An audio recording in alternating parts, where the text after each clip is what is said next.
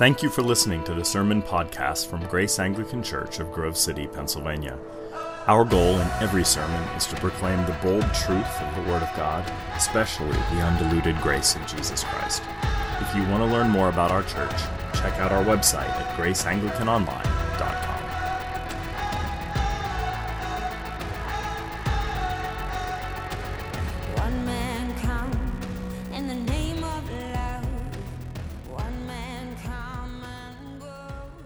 Matthew chapter 13, Jesus offers two parables about the nation of God. That is the kingdom which is entering into the world. Uh, this kingdom, which in so many ways uh, contradicts and stands in a blatant contrast to the kingdoms that we see all around us. Uh, and there is a, a common theme within these two parables, a common theme that they share, and it's simply this the kingdom of God seems very small, tiny, and insignificant, and yet in time it will have a universal effect. And that's the theme that connects them together. And I, I think that that uh, theme, that, that which is small, can create a universal effect, a butterfly effect, if you will, is found throughout history and throughout literature. I mean, many of the massive historical movements have taken place because something small got the ball rolling, got the avalanche started. You think, for example, about Nixon's Watergate scandal, which affected the whole country. It was originally discovered because of a piece of masking tape. In the Watergate Hotel, a security guard noticed that a lock was kept open by a small piece of masking tape, which made him ask questions, which made him then investigate, which made him then discover that a burglary had taken place, which ousted a president, which changed a nation politically, even forever.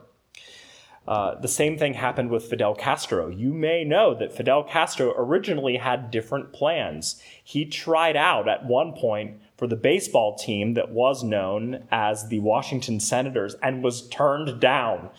So he changed his interest from baseball to politics and that had slight ramifications for the Western world. Uh, we see this in, in literature, though, too, that something small can have a nearly universal effect. You see it with Pandora's box, that all of the evil in the world, it was believed, was contained in one small jewelry box. It was opened, and then all of a sudden, all hell broke loose. The same thing occurred with jewelry yet again in Lord of the Rings, right? Where existence itself uh, was held in the balance of a small hobbit who held an even smaller piece of jewelry. And we see the same theme in biblical literature, right? The fall itself was caused because there was a feeding frenzy in an orchard, right? That all of uh, human goodness began to collapse at that dark Edenic moment.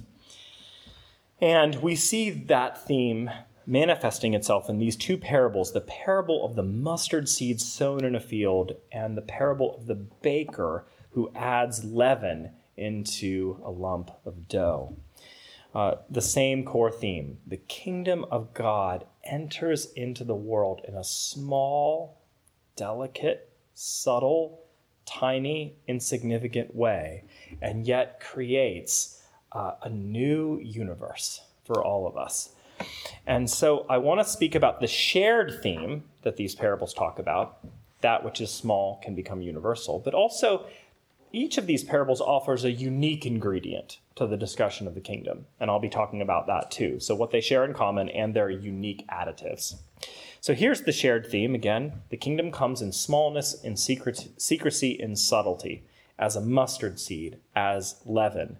Jesus is really talking about things that are so small they could be reduced to like powder, things that you wouldn't even see, things that would uh, that would miss uh, a casual uh, gaze in their direction.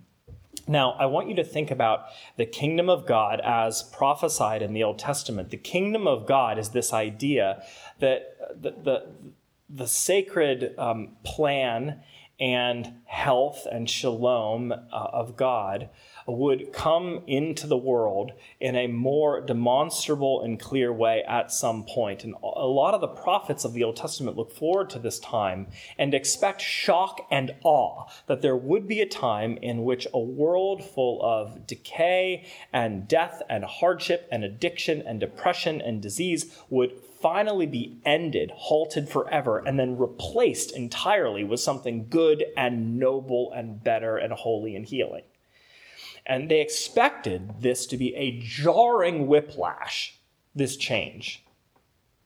And so many people in Jesus' day expected that the Messiah, the great general of this new nation, this new kingdom, would bring this about through the first century equivalent of an atomic bomb or a great fire that would purge the world of wickedness and vice, or a great king whose face would be bloodied uh, with the blood of his enemies, right? A, a new general, a new, uh, a new Spartacus to win the war.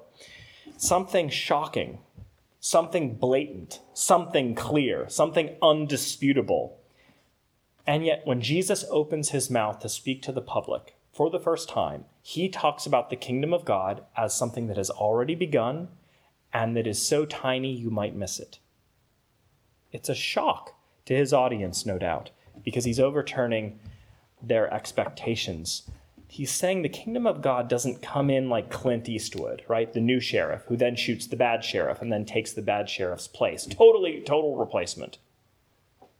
The bad dies in an instant, the good is promoted.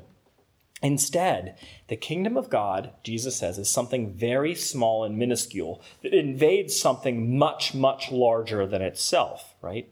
So the kingdom of God is a tiny, imperceptible seed that is thrown into a field that is literally billion times larger than the seed itself. And that leaven is thrown into a great big bunch of flour, and you can't see it. You can't perceive it as it's mixed in.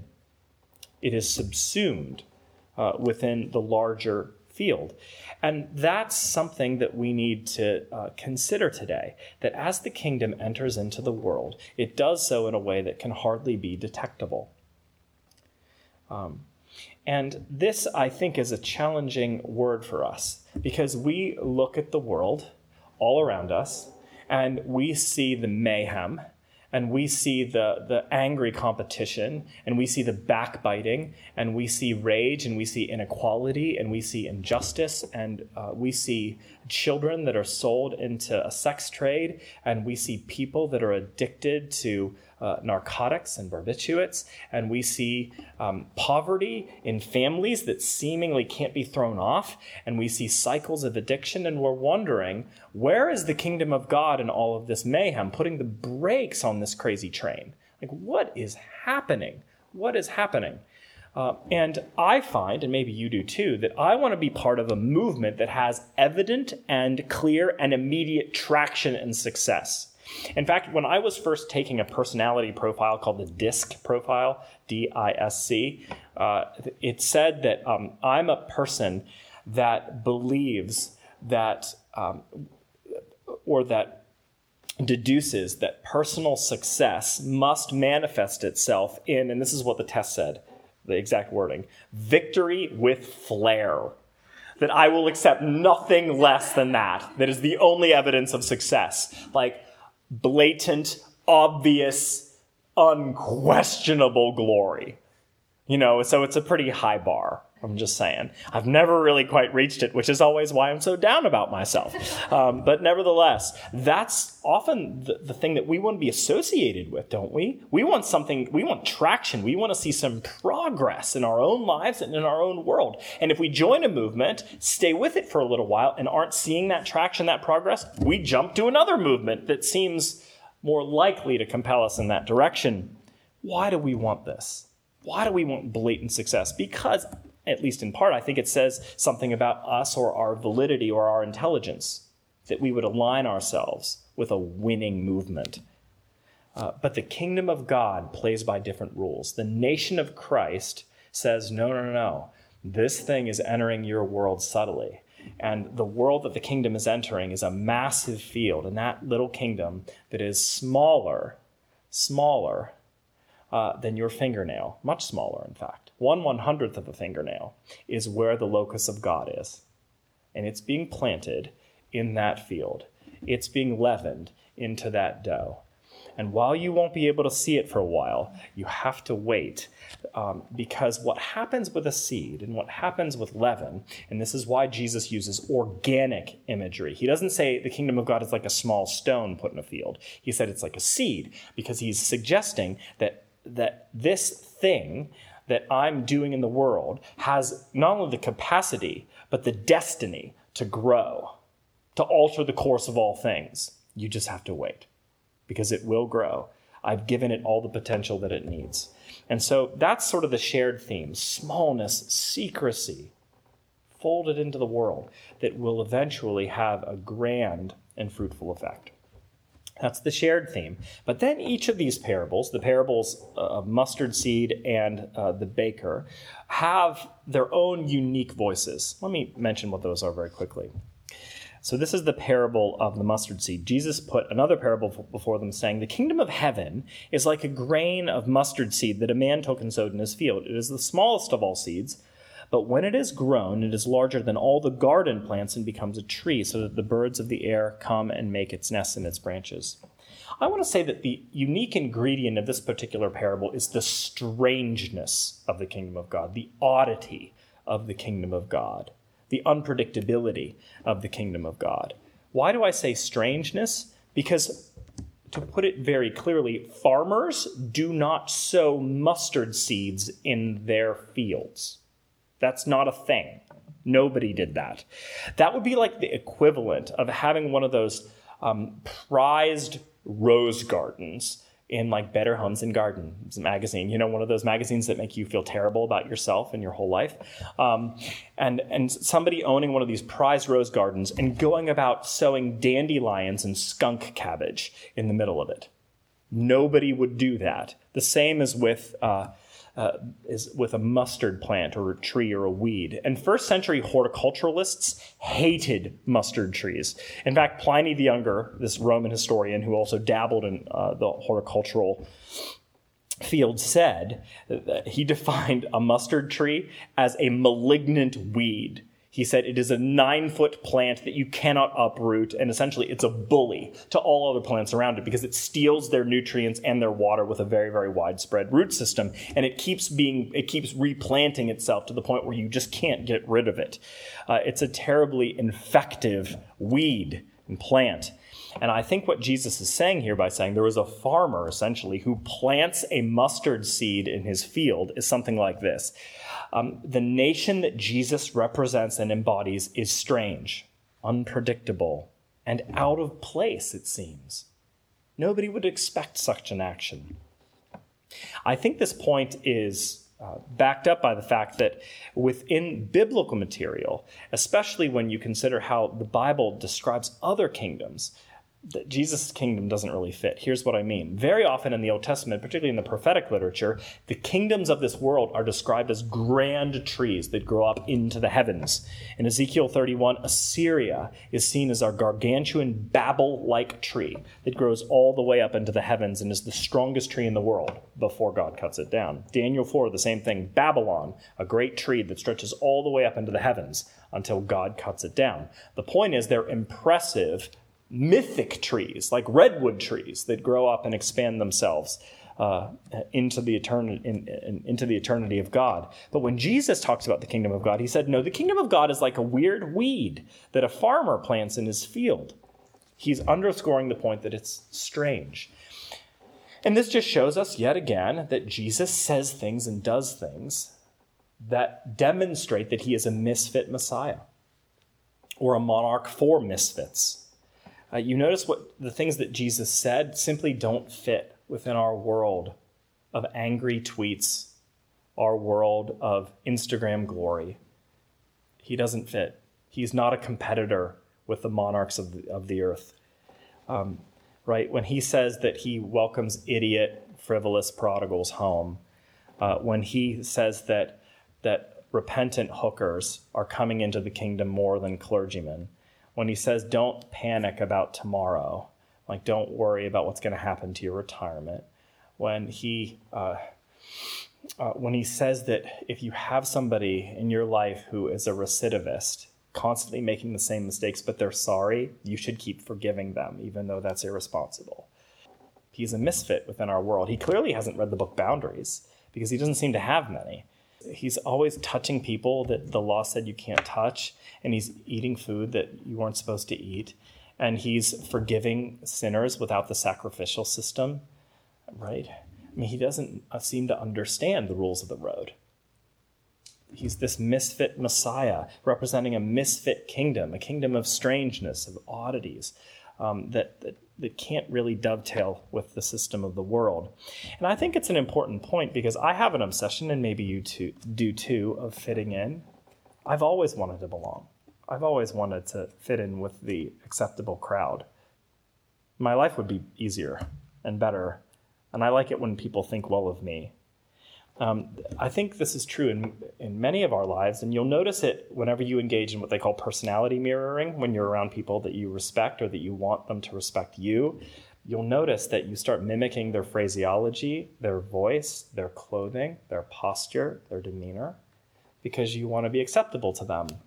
And I think we all do this, and we, we see it in high schools, of course, where um, you know there are different uh, cliques and you know, there's the goth clique and the nerd clique and the theater clique.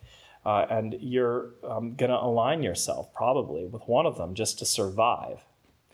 Wouldn't it be nice if like those high school like impulses ended at some point? They don't, by the way.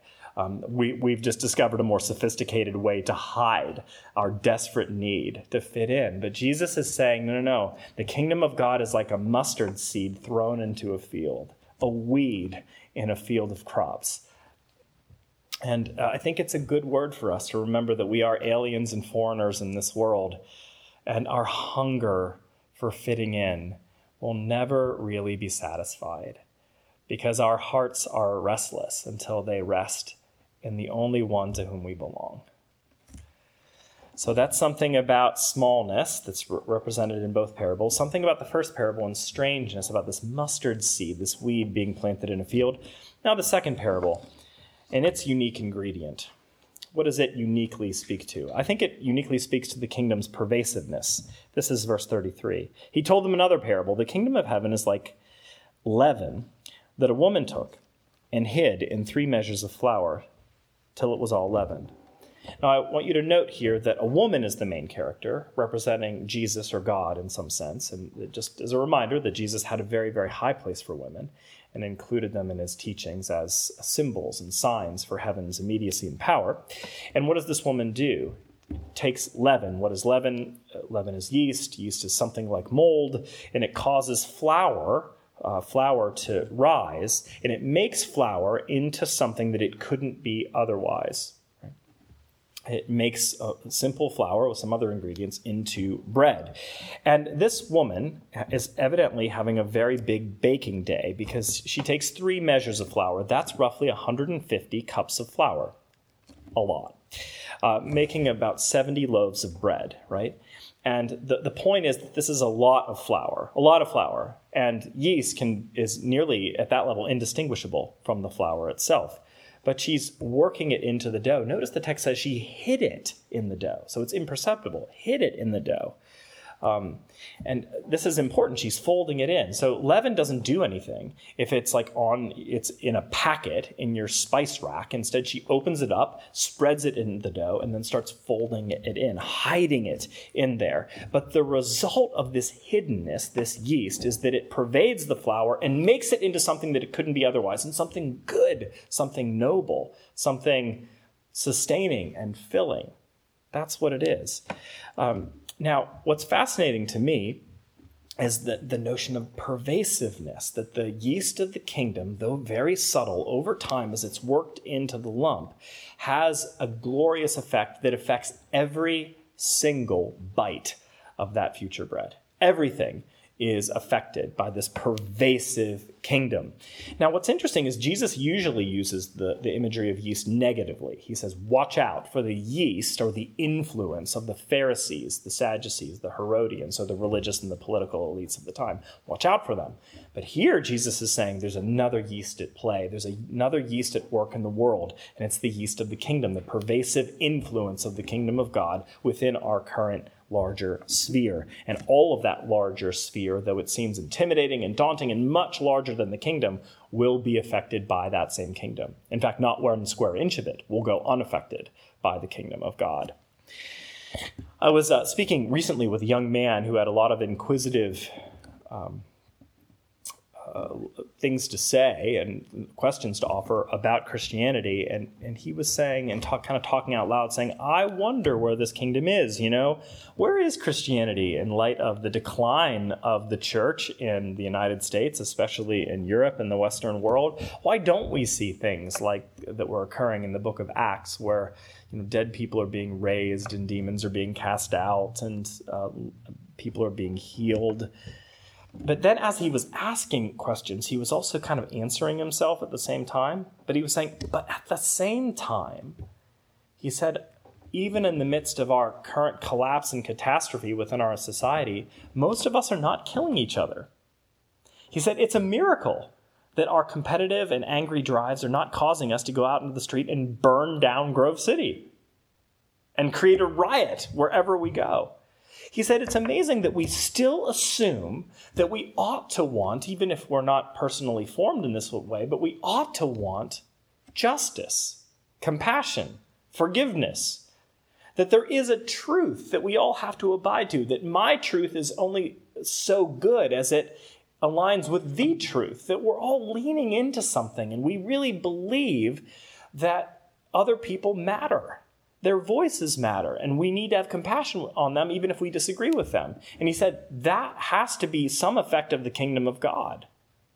Why would we want it otherwise? And I think he's right. You may know there was an old Hindu proverb that goes something like this The tears of strangers are mostly water.